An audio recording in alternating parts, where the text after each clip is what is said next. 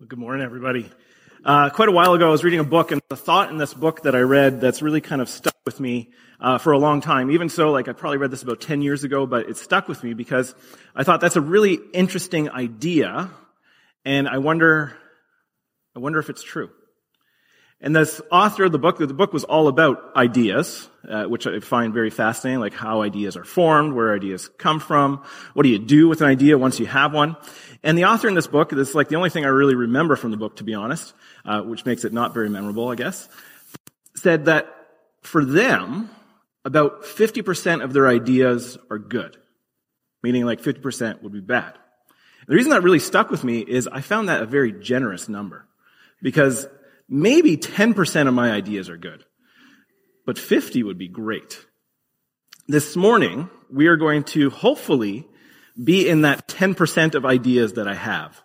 But I can't guarantee it. So if this is horrible this morning, blame this book because they set my standards way too high thinking that my ideas were better than they were.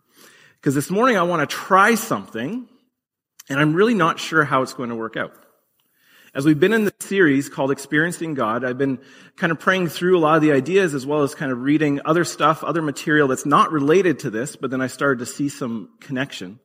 And I started wondering, like, what does it mean for us to be experiencing God together? What does it mean for a church community to open themselves up to what God is doing around them and pay attention to it? And as we've been in this series, we've looked at, uh, over the last five weeks, some very key principles about God and us is that God is always at work. That God is always at work. That means that God never stopped being at work. That God is consistently involved in this world. Like some of us, sometimes we have this belief that God is not involved, but the belief scripturally is that he is constantly, consistently involved in the work of this world. So in your life, in my life, in the lives around us. The second is this, that God um, is uh, loves us and he's pursuing us. Meaning that he desires to have this relationship with us, and so he goes out of his way to try and get our attention at times. We can ignore that for sure. Many of us do, have, I do, more often than I should. But he's constantly pursuing us. This God who is always at work values us so much that he pursues us consistently. And that in that pursuit, he's inviting us to join him at work, at what he is doing around this world. So when we see God at work, part of that is his invitation to us to participate in what he's already doing. And that's been a key thought around this experiencing God series that we've been in is to be aware of how God is at work and to open ourselves up to participating in what he's doing. Not us initiating something, but us paying attention to what God is already doing. And also, we talked about this last week that God is speaking to us, that through His Holy Spirit, He is speaking to us through the scripture, through prayer, through circumstances, creation, uh, and each other to reveal Himself, to show us what He's doing, His purposes, His ways, and His invitation to participate. And also that when we start to pay attention to God, uh, David shared with us a little bit, well actually I shared about this one, it can create a crisis in our belief that it can cause us to go, maybe God is working differently than I thought the way God was working, because it's not the way I want him to work. And so we come to this friction point with God when we start to really pay attention to him and go, hey, he might be working differently than how I think he should work. And then David shared with us about how we adjust our life because of that. That we need to make the decision to go, do I see what God is doing and do I participate or do I walk away, ignore it? As he said very eloquently, you can't follow Jesus and stay where you are, which is a really powerful statement that he made. And so these ideas, as they've come together through scripture, but also through the inspiration of a book that I read a while ago called Experiencing God, which I'd recommend, we've explored this and we've start, now we have to ask the question, so how do we do this together? How do we do it together? It's one thing for an individual to say, well, I'm going to pay attention to God. I'm going to just do whatever I can and just follow God. But what does it mean when it's a community? What does it mean when there's, you know, 60 of us who are trying to figure out what does it look like to be following God together, to be experiencing what he's doing, to participate in the work that he's doing? And so in an effort to explore this, we're going to take some time to open ourselves up to maybe paying attention to what God is doing around us and hearing from maybe each other, but ultimately the Holy Spirit, and see what God has to say. Before we take a step further, though, let's take a moment to pray. Father, I thank you that we get to be together this morning, uh, that it is hopefully for many of us, whether we're here or away, a weekend of rest, uh, where we take that day that is given to us to really be still and be with you, to pay attention to what you're doing around us and to open our hearts and our minds to it. I pray, Holy Spirit, that we are open and aware of how present you are. We don't need to invite you here because you are always here, but we are not always aware of it. Help us to be aware of your presence right now. You are with us always, but we're not always paying attention. Open our hearts and our minds to what you have. I just pray this in Jesus' name. Amen. In 1 Peter, the author, Peter, coincidence, wrote this letter, and he wrote this letter to a church community. And this church community, like every church community that's in the New Testament, is trying to figure out what does it mean to be a church community. Some of them do it better than others. And some of them have different people who write letters to them. So Paul is a significant person in the New Testament who writes many of the letters. Peter writes a few, as we're going to look at one of his here. There are some unknown authors as well, so they're more of a blanket statement to a bunch of people. But these letters are written because they want to encourage the church to know who they are, why they exist, and to follow God in a faithful way. Faithful is a key word because it's, it's easy to follow God when we think God does whatever we want him to do. It's a lot harder when we try to be faithful to what he says. And so these authors wrote these letters to these church communities to try and get them to understand what all this means and how they do that together. And in 1 Peter chapter 4, we're going to start at verse 7. He writes this. He says, the end of all things is near.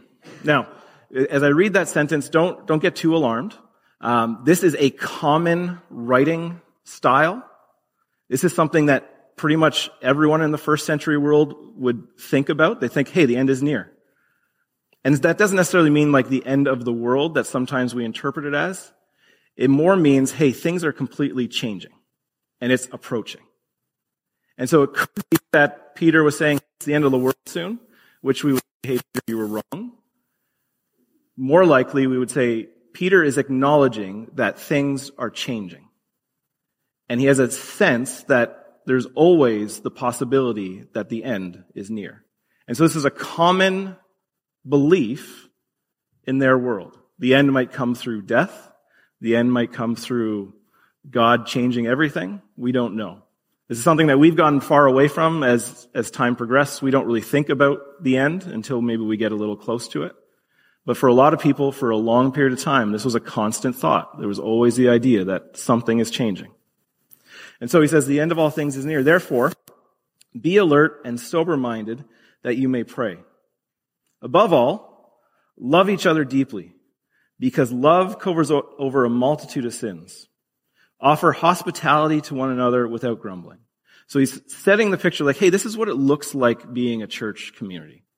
You know, you love each other. And people will sin, make error, cause harm, maybe say something appropriately, maybe comment something that you really wish they didn't. Love covers that. Remember, we're to love others. So offer hospitality. Love others. Then he says this, if anyone, sorry, each of you should use whatever gift you've received to serve others as faithful stewards of God's grace in its various forms. If anyone speaks, they should do so as one who speaks the very words of God. If anyone serves, they should do so with the strength God provides, so that in all things God may be praised through Jesus Christ. To him be the glory and the power forever and ever. Amen. Peter, as he's writing to this church, is saying, hey, this is how we should be in our attitudes in our community. We should recognize that we should love each other even when someone maybe harms us in an insignificant way. Maybe we don't make more of a deal of it than we should. He's also going to say in other parts about how we don't continuously indulge in sin, so it's got to take it in context as well. He's not saying just ignore everything. He's also saying, hey, we need to be hospitable to each other. We need to offer hospitality. He's saying, but also each of us brings something to the table. Each of us comes with our variety of passions and gifts and interests and things that God is doing in our lives that we bring together when we are a community. And we should be offering that to serve each other. That your gifts, your talents, your, your passions really aren't for you. They're for each other. That what you bring to the table is for someone else at that table to draw closer to Jesus. That you have something that will help someone. He doesn't get into a list of saying these specific things, though he does draw the idea of how we speak and it's not just about preaching. It's that when we speak, we speak in a godly manner, a way that brings the words of God to people. And when we serve, we serve like we are serving God. So he brings this forward to this church. And they've got to figure out what does this mean? How do we do this? In fact, it's the struggle of every church for 2,000 years. What does it look like to be a community who is open to how God is moving, is faithful to Scripture, to God, and attentive to the Holy Spirit, and recognizes that everybody brings something to the table. And so this is where my possibly bad idea comes in. This morning, what I want to do is I want you to take some time. Five, ten minutes, we'll see. I'm going to hand you out something. Actually, Gord's going to hand you out something because Gord has volunteered to be my helper. And I want you to pray through the questions that are going to be asked on the paper. And I want you to write responses to those questions. You might be visiting, maybe for one of the first times, or visiting family. I still want you to write something there. You might not be able to answer some of the questions. Maybe you're at a place where you're like, you know what, I'm coming because somebody brought me, and I don't really even want to be here but answer it anyway. There's no right or wrong answer. You're not going to be graded on it after. It's not a test. And I might show other people your answers. I haven't decided that yet. This is again, maybe a bad idea.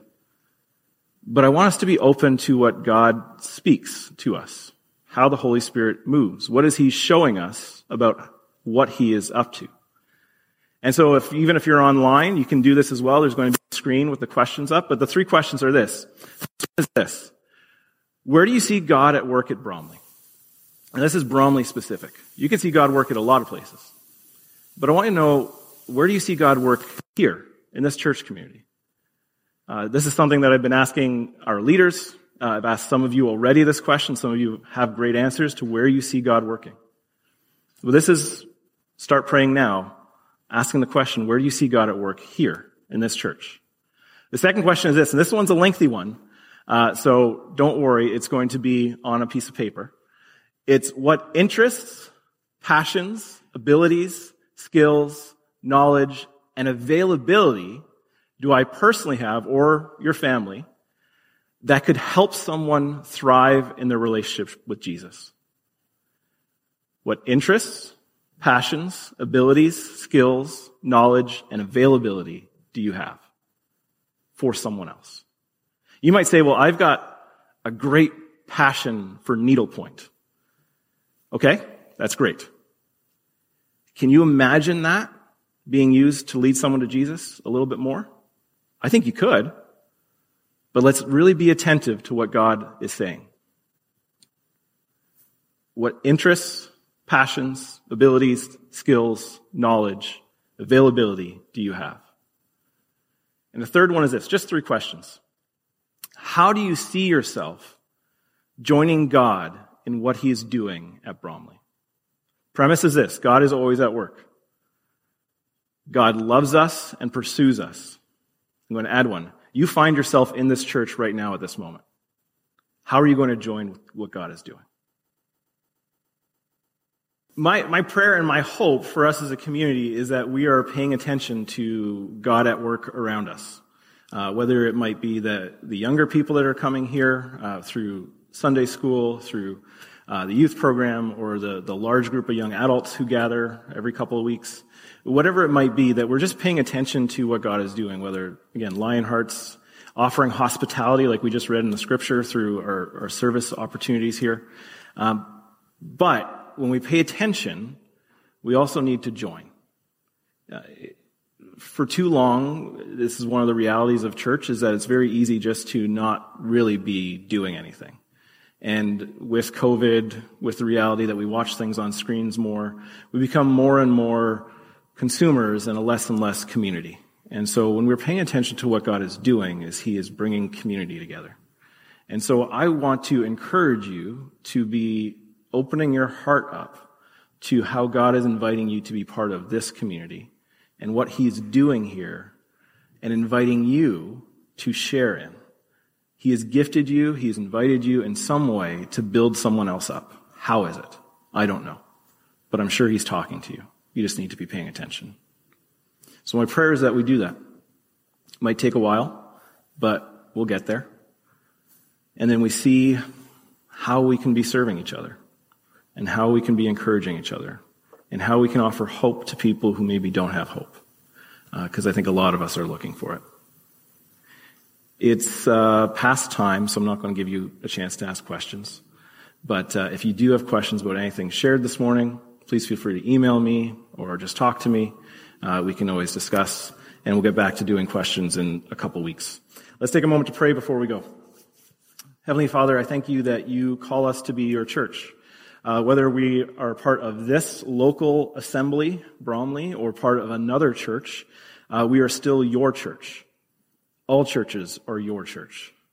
Help us to continuously, not just Bromley, but Jesus, every church, to see you as the head and to open our hearts and our minds to you, Holy Spirit, to be attentive to how you are working around us and how we need to maybe adjust our life to be joining in what you're doing.